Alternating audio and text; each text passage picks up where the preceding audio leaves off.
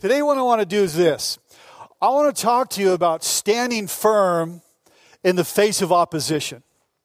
I want to talk to you about how is it that you deal with discouragement. Anybody in the house ever get discouraged? Anybody in the house ever feel a little opposition?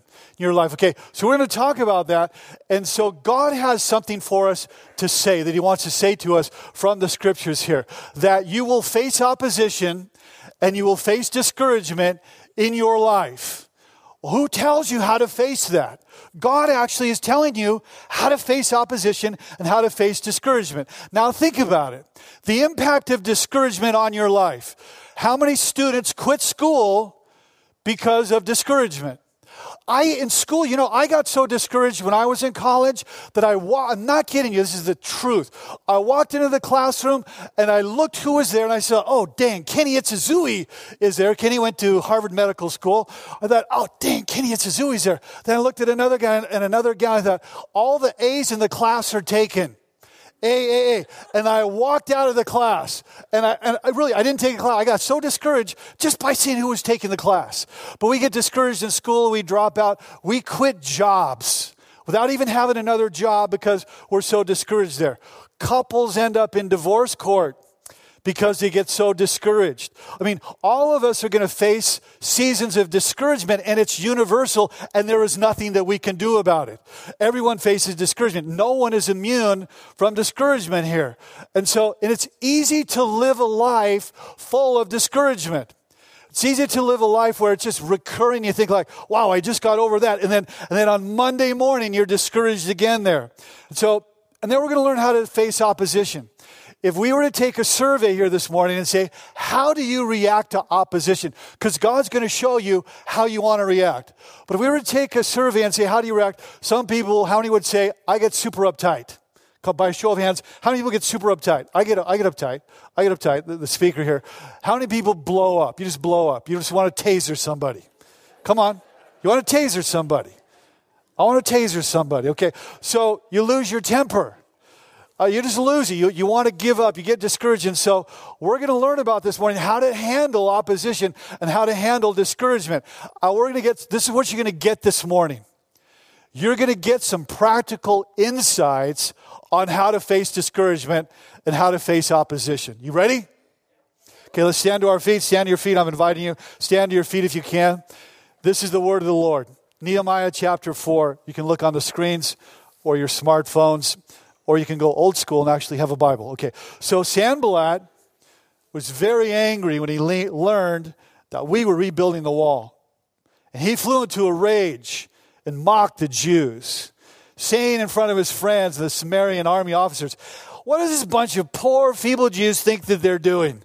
Do they think they can build a wall in a single day by just offering a few sacrifices? Do they actually think that they can make something of stones from a rubbish heap and charred ones at that?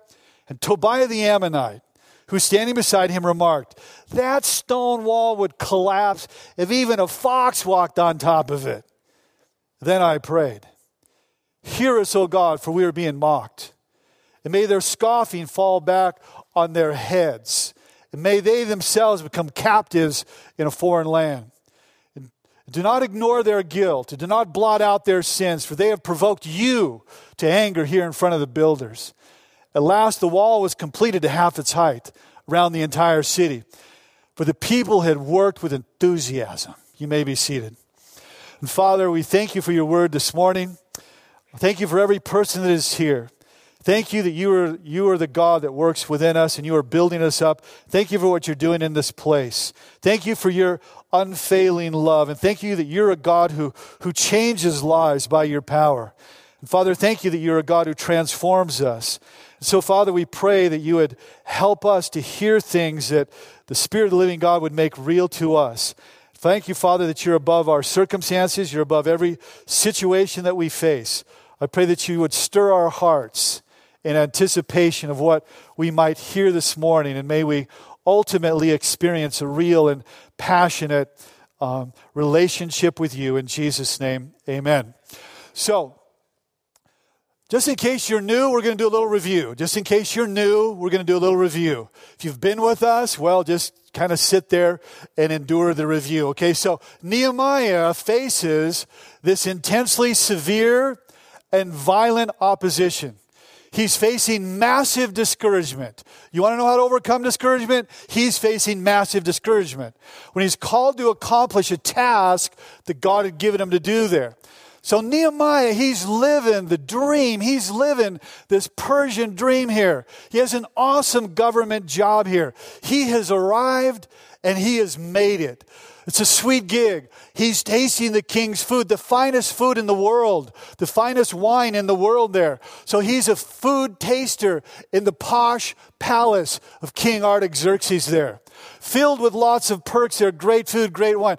I mean, he's there, Persia, the empire, the, the power uh, broker in the world there, living the super comfortable and super posh lifestyle. So then one day everything changes. One day he gets devastating news. One day he becomes burdened and he hears about the train wreck, which is the city of Jerusalem, and that it needs to be rebuilt. But he doesn't live there. He's 800 miles away in Susha, uh, the palace there. Uh, what I want us to see is this. This is a defining moment for his life. How about you? one day out of nowhere, you may hear news and it can be a defining moment for your life. It can be a turning point. This is the day that changed everything. It could be your school. It could be a job. It could be your marriage. It could be a relationship. It could be an opportunity. It could be a sense of a new calling there. One day changes everything. There he is living in his comfortable lifestyle. Now God makes it real to him that he's to be part of the solution there. So Nehemiah now is burdened. Nehemiah now, his heart is broken. Nehemiah now, watch. His life gets redefined for him. it's a turning point here. Nehemiah realizes, I am living the wrong story. Nehemiah li- realizes, God has another story for me. Nehemiah realizes, I was made for more than this. I was made for more than this palace.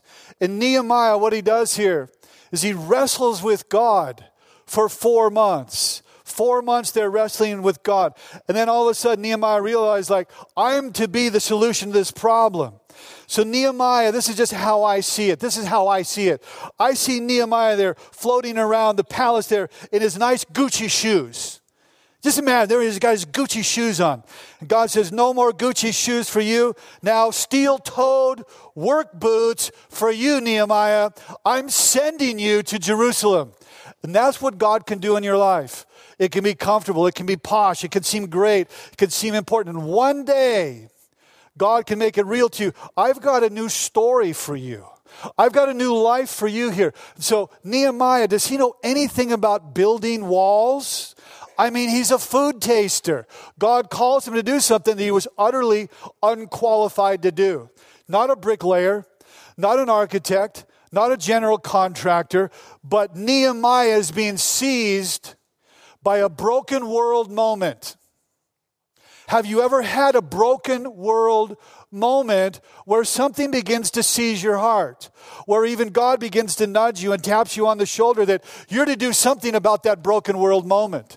Nehemiah, that's not for someone else. That's for you. I know you've been praying for four months. Now you are the answer to the problem there in Jerusalem, 800 miles away.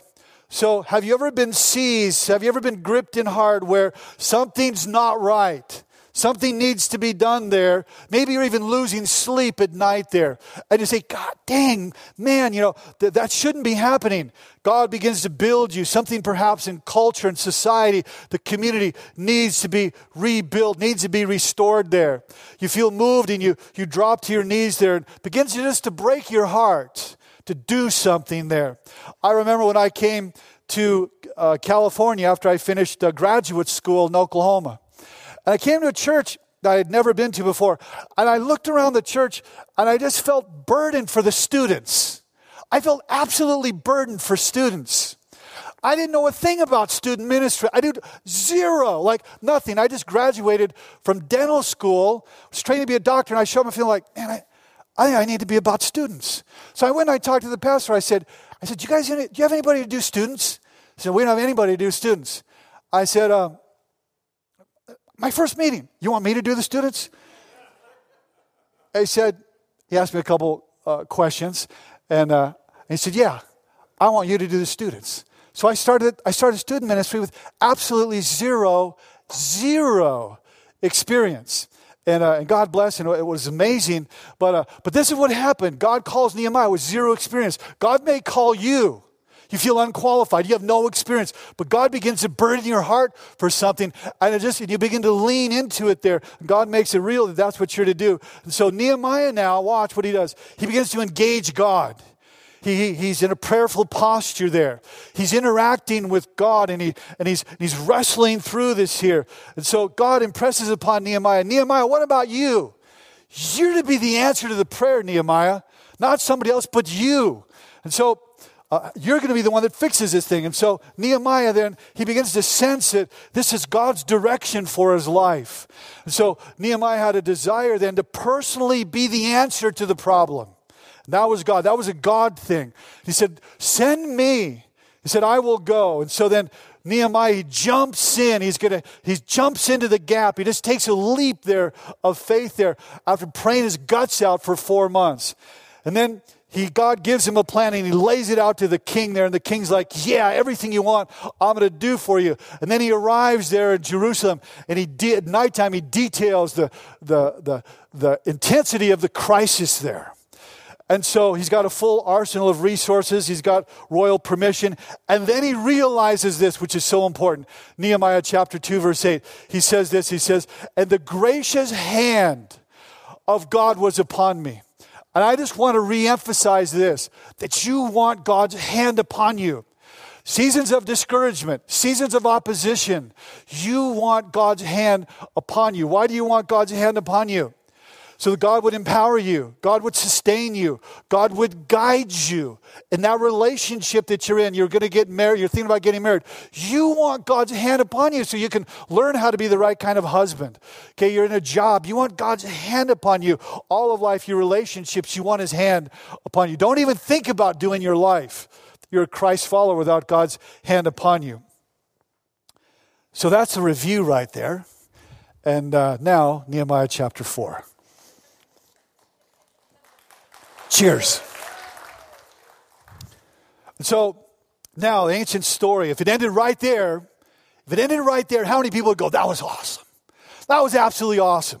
What an awesome story. There's Nehemiah doing his thing with the king and the posh palace there in his Gucci shoes and all. God taps him on the shoulders. He starts crying, four months, prays, goes 800 miles, goes to Jerusalem, gets the wall going. Last week, was a really tough chapter to teach on, Pastor Steve, so I thought it'd be a good time to be out of town. So gave it to him. He rocked it. But anyway, so chapter three, 50 people, building the wall, gets the thing going.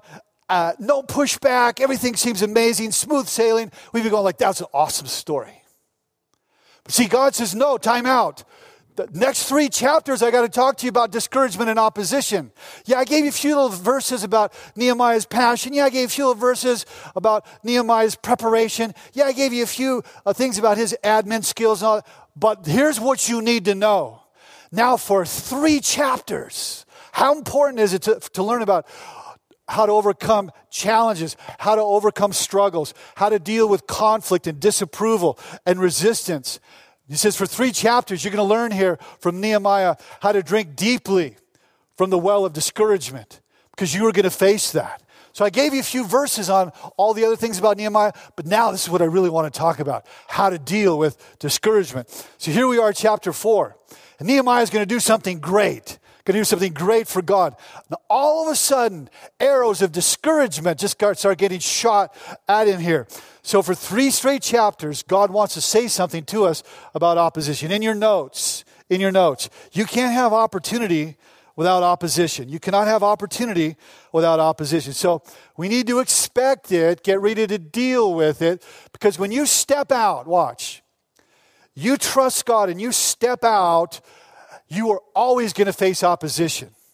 That is an inescapable reality. Opposition from the world, opposition from even people around you there, opposition from spiritual darkness. And so let's look at Nehemiah chapter 4, verse 1. Nehemiah's great welcoming party. Here he's coming to save the day, and what happens? Sanballat was very angry when he learned that we were rebuilding the wall. And he flew into a rage and mocked the Jews. So here's Nehemiah. He's on a roll and he rolls into town here. And it's not exactly a welcoming party here. There was no, hey, Nehemiah, it's awesome that you arrived with balloons and signs here. No.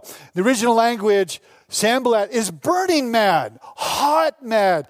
In, he's just indignant. He's, he just has, he's thinking to himself, they have the audacity to come here to Jerusalem here and to attempt to build this wall. So here you have this guy who, who represents really the powers of darkness there, who is, who is a, a figure of intense antagonism toward Nehemiah here. Now, think about this. What did Nehemiah do to deserve all this? I mean, Nehemiah is just doing what God wanted him to do. Nehemiah is just answering God's call. He's just doing God's mission. And now he faces all this intense opposition, discouragement, and drama. I mean, what's going on here? All Nehemiah did was say yes to God, and now this. All Nehemiah is doing is following God's best for his life, and he walks into this. And how many people, when that happens, when you, you lean into what God wants you to do and you feel like you're being obedient and all, and then you, you, you face intense opposition, you want to quit and you want to give up. Well, this is here to teach you something that this is how it is. See, you, you could say, Oh, like, really, God? I was just obeying you. I was trying to do what you told me to do. And now I got Sanballat, you know, screaming at me. So in your notes there, opposition can be expressed as the anger of others at you. Sometimes it comes to expression this way people are angry with you. Sanballat is furious. Now, think about this. Is this a little overreaction or what?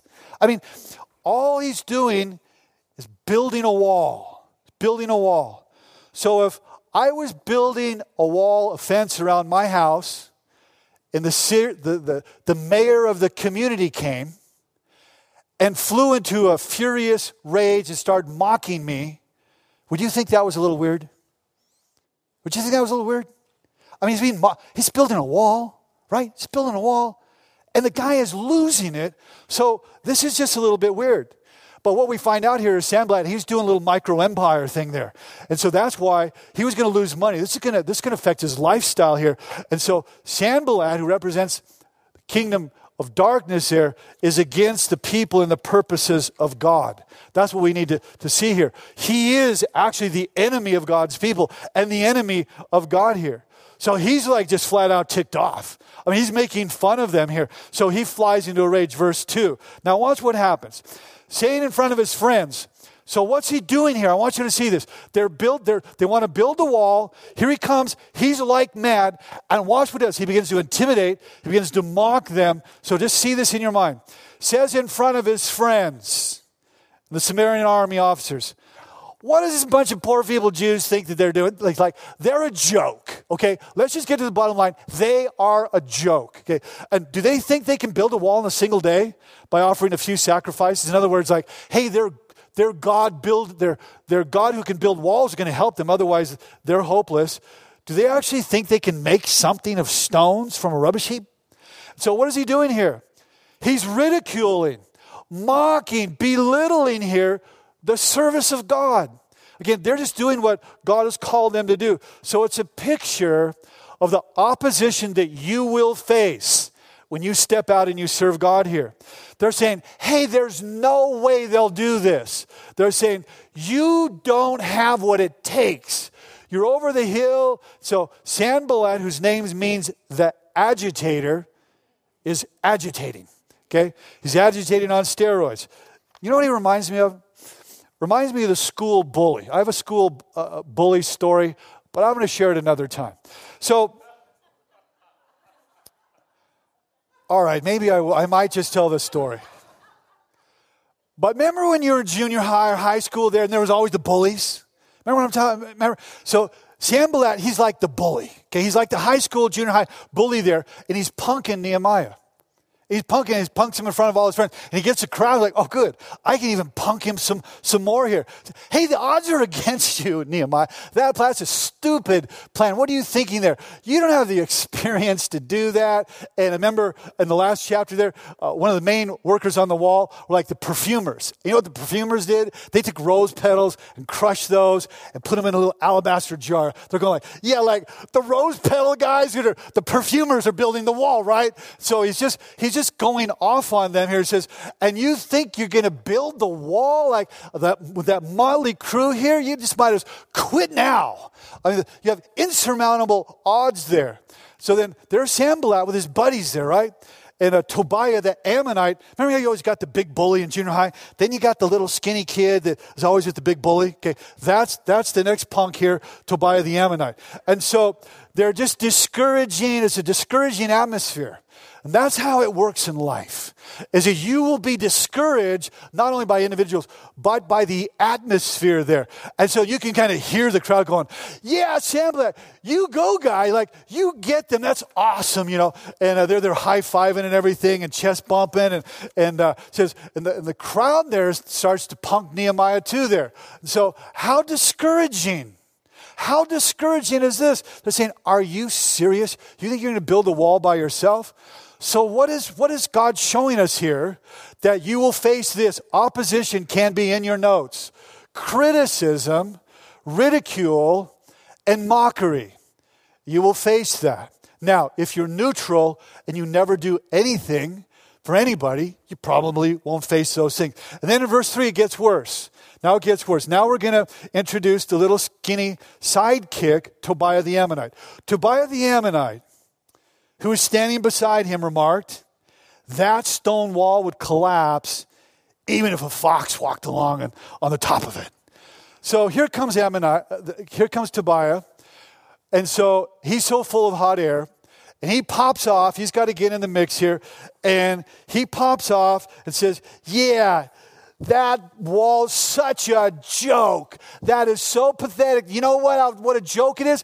Little five pound wa- uh, fox walks on the wall. The wall will fall over. And so and then he's punking him too there. And so, uh, and so all his buddies are going, that's so sick.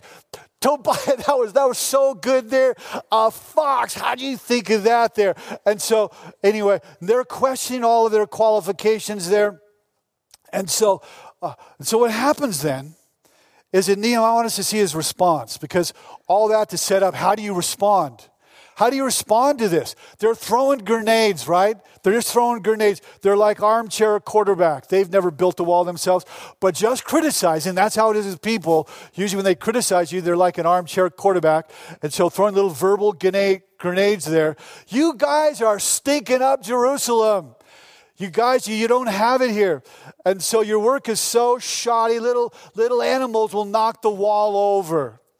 And so sometimes the, the opposition we face is in the form of ridicule. And really, it's, it's a picture of what you're going to face. And what is the motivation? To get you to what? What's the motivation? Get you to quit, right?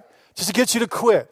And so uh, remember, Sanballat is a picture of the powers of darkness.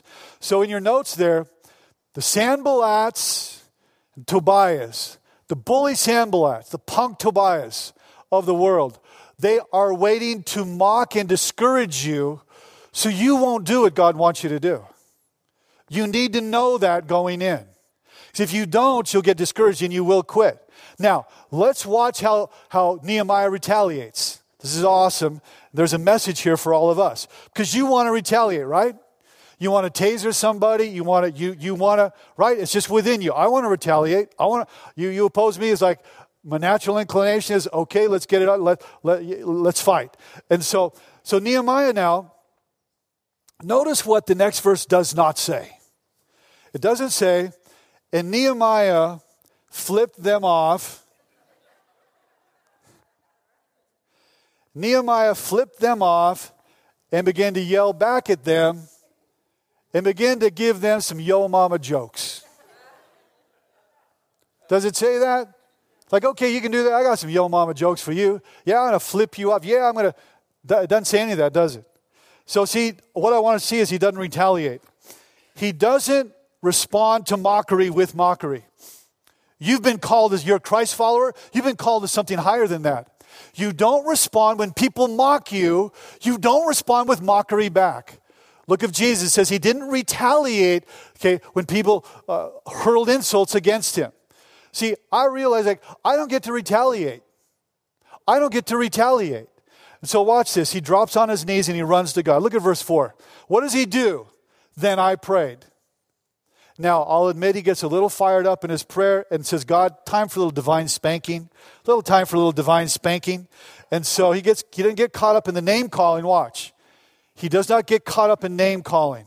Doesn't start putting his energy into that sideways energy. He calls upon uh, Jehovah. He calls upon God here. So when being mocked in your notes there, what do you do? You run to God. You go to God. That's what you do. You run to God. And so, how do you handle opposition or, or ridicule? You engage God. You encounter God. You give your situation to Jesus. You, you get his wisdom there. So I want us to see what he did here is that he prayed and then he persevered. How will you win over discouragement and opposition? You pray and you persevere. This is how you do it here. So in your notes, when facing opposition, obedience answers to God. You don't have to answer to everybody else. You don't have to waste your time answering the Sanballats and Tobiahs of this world. You go to God. You get God's wisdom here. And so this is how we face opposition and discouragement. Verse 5. Do not ignore their guilt. Do not blot out their sins, for they have provoked you to anger here in front of the builders. Now, seems a little bit harsh there, doesn't it? Like, don't blot out their sins. Like, in other words, just send them to hell. Okay, God, just send them all to hell. And so He's saying that God, wait, God, this is about you. Your name is on the line here. You defend the honor of your name. We're defending the honor of your city here, verse 6. So now, now I want us to see this. Watch. What I want to see is, is that he doesn't do what most of us would do. He doesn't get so involved in sideways energy and getting into arguments there and, and so getting into it with Tobiah the Ammonite there and, and Sanballat there and coming up Geshem. He doesn't get into it with all of them. What he does is he just stays focused on the mission. He prays, he perseveres. In other words, he's not distracted. He doesn't get distracted like we can so easily get distracted. He prays, he perseveres. Now, watch verse 6. What happens? At last, the wall was completed to half its height. Wow, that's amazing made over 100 years, the wall has never been built. Now, in just uh, like weeks, the wall is half built to half its height there. He said, I prayed to my God and we built the wall. This is amazing. Despite all the threats, all the discouragement, all the mockery, all of the nonsense, 50% of the wall is now being built. See what you can do when you respond, how God would have you respond? See what can happen if you build into your life the kind of response to discouragement and opposition that God would have you do. Verse 7. When Tabal, so do they get over it? No. When Sanballat and Tobiah and the Arabs, the Ammonites and the Ashdodites and the mosquito bites heard that the work was going ahead and that all the gaps in the wall of Jerusalem were being repaired, they were happy. They were rejoicing. They were so great to see the work of God progressing. What does it say? They were they were what? They were furious. Oh, somebody's mad now. Mm. They ticked somebody off. Incidentally, though, I want to see something here. Notice where they're from. Notice where they're from. Because, see, they're from, Sanballat is from Persia from the north. Tobiah the Ammonite is from the east. Geshem's from another place. Here's the, here's the bottom line they're from everywhere. Discouragement and opposition, it can feel like it's coming from everywhere. And so the resistance is coming from all around.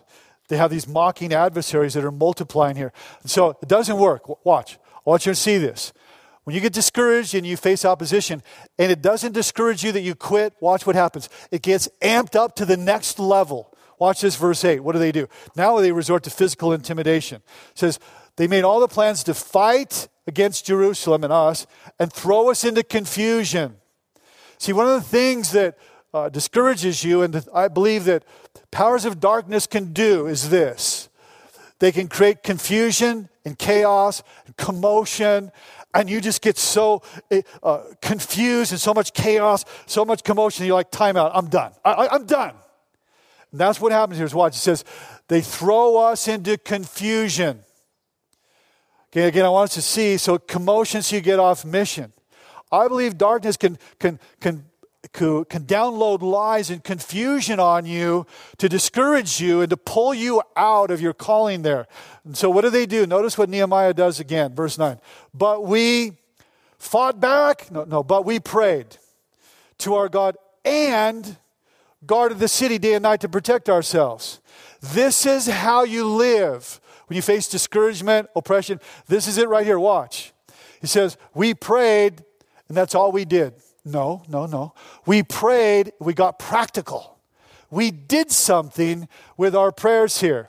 We stayed focused on the mission, but we also did something. We prayed and we defended there. So here's the take home point. Here's the take home point in your notes. When facing opposition, yes, you want to be prayerful, but you also want to be practical there. Like if you have cardiovascular disease, you want to, you know, pray about that, but you want to get on the treadmill. You want to change your diet. Come on, somebody. I'm telling the truth here. You don't like that, do you? You didn't like my saying that. You got to get on the treadmill. You got cardiovascular disease, you need some exercise. 30 minutes a day, according to the American Heart Association. There it is. so notice, watch, watch. Okay, he's facing opposition. Yeah, he prays.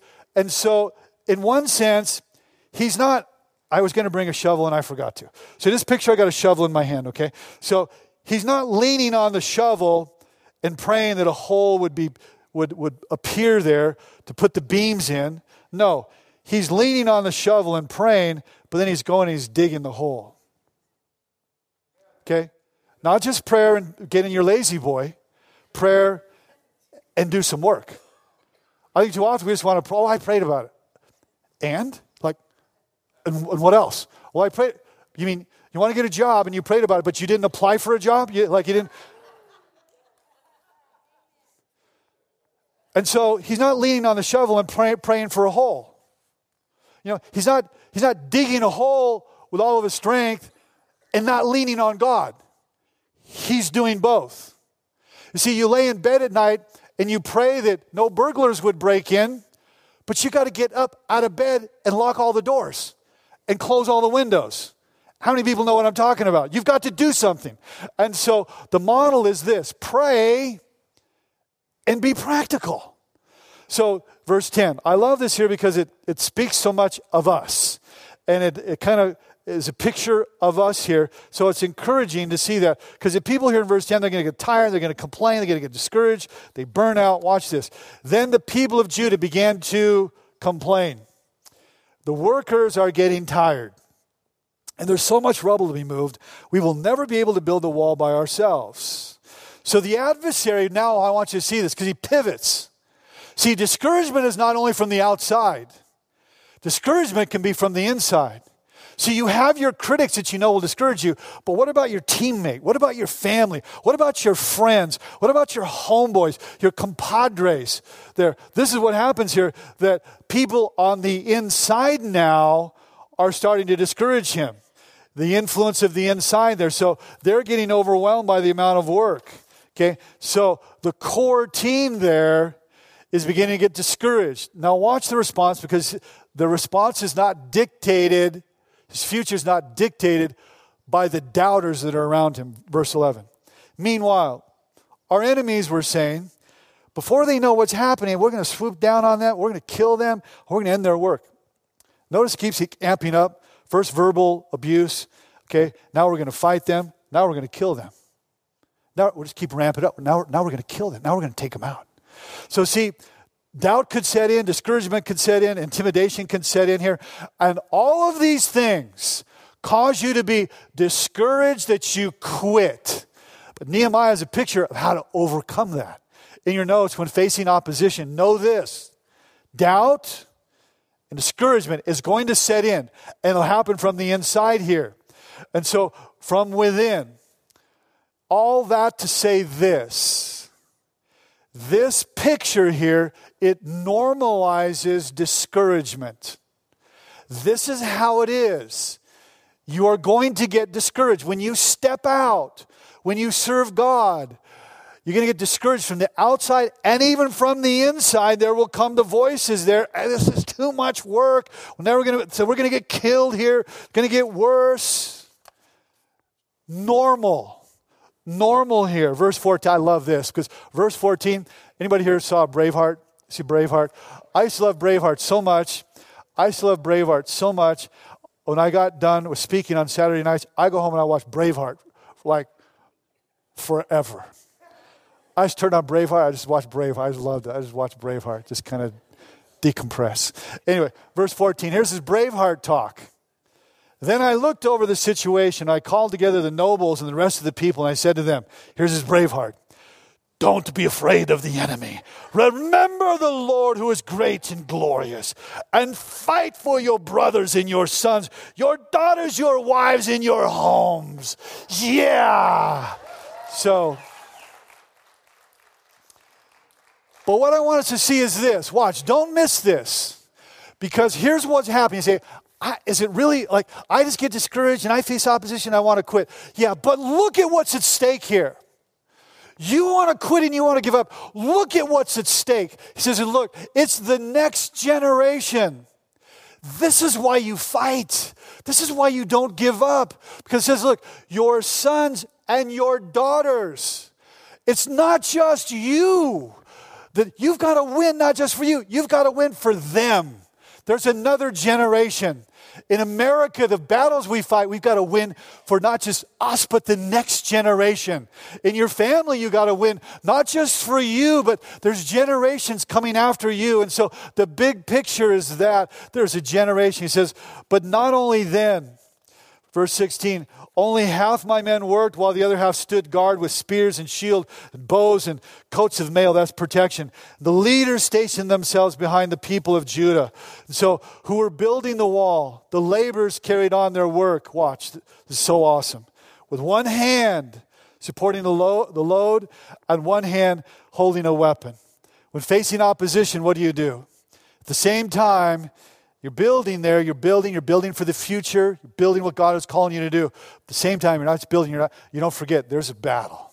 There's a battle out there, and we will fight. We will fight. So there he is. In one hand, they got a trowel, got a trowel. In the other hand, they got a sword. They're fighting. That's a picture of how you do life. Okay, at the same time, yeah, you're building, you're building what God's calling you to do. There's broken walls everywhere that, that you are called to be a part of but also you're building, but also you recognize there, there's a battle here, and I'm fighting the battle. And that's what Nehemiah did. And so, rest assured that discouragement is coming. Rest assured that you will be opposed. But God has given us a way. God has shown us the way that you can win over discouragement, you can win over the opposition. You don't fight back, you don't get into mocking and spend a bunch of sideways energy. You go to God.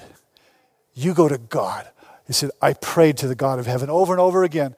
I went to God. And that's, that's what you do. You get His wisdom and His strength. And then, and you don't retaliate. You don't hurl insults back. You don't play those games. You be God's woman. You be God's man. You go to God and do it God's way. And in the end, like Nehemiah, you will win. So let's pray. Father, thank you. Thank you, Father, for your word, a lamp unto our feet and a light unto our path. Thank you for the truth of these scriptures that we place our hope and our trust in you, and our faith is built up by it, the Word of God.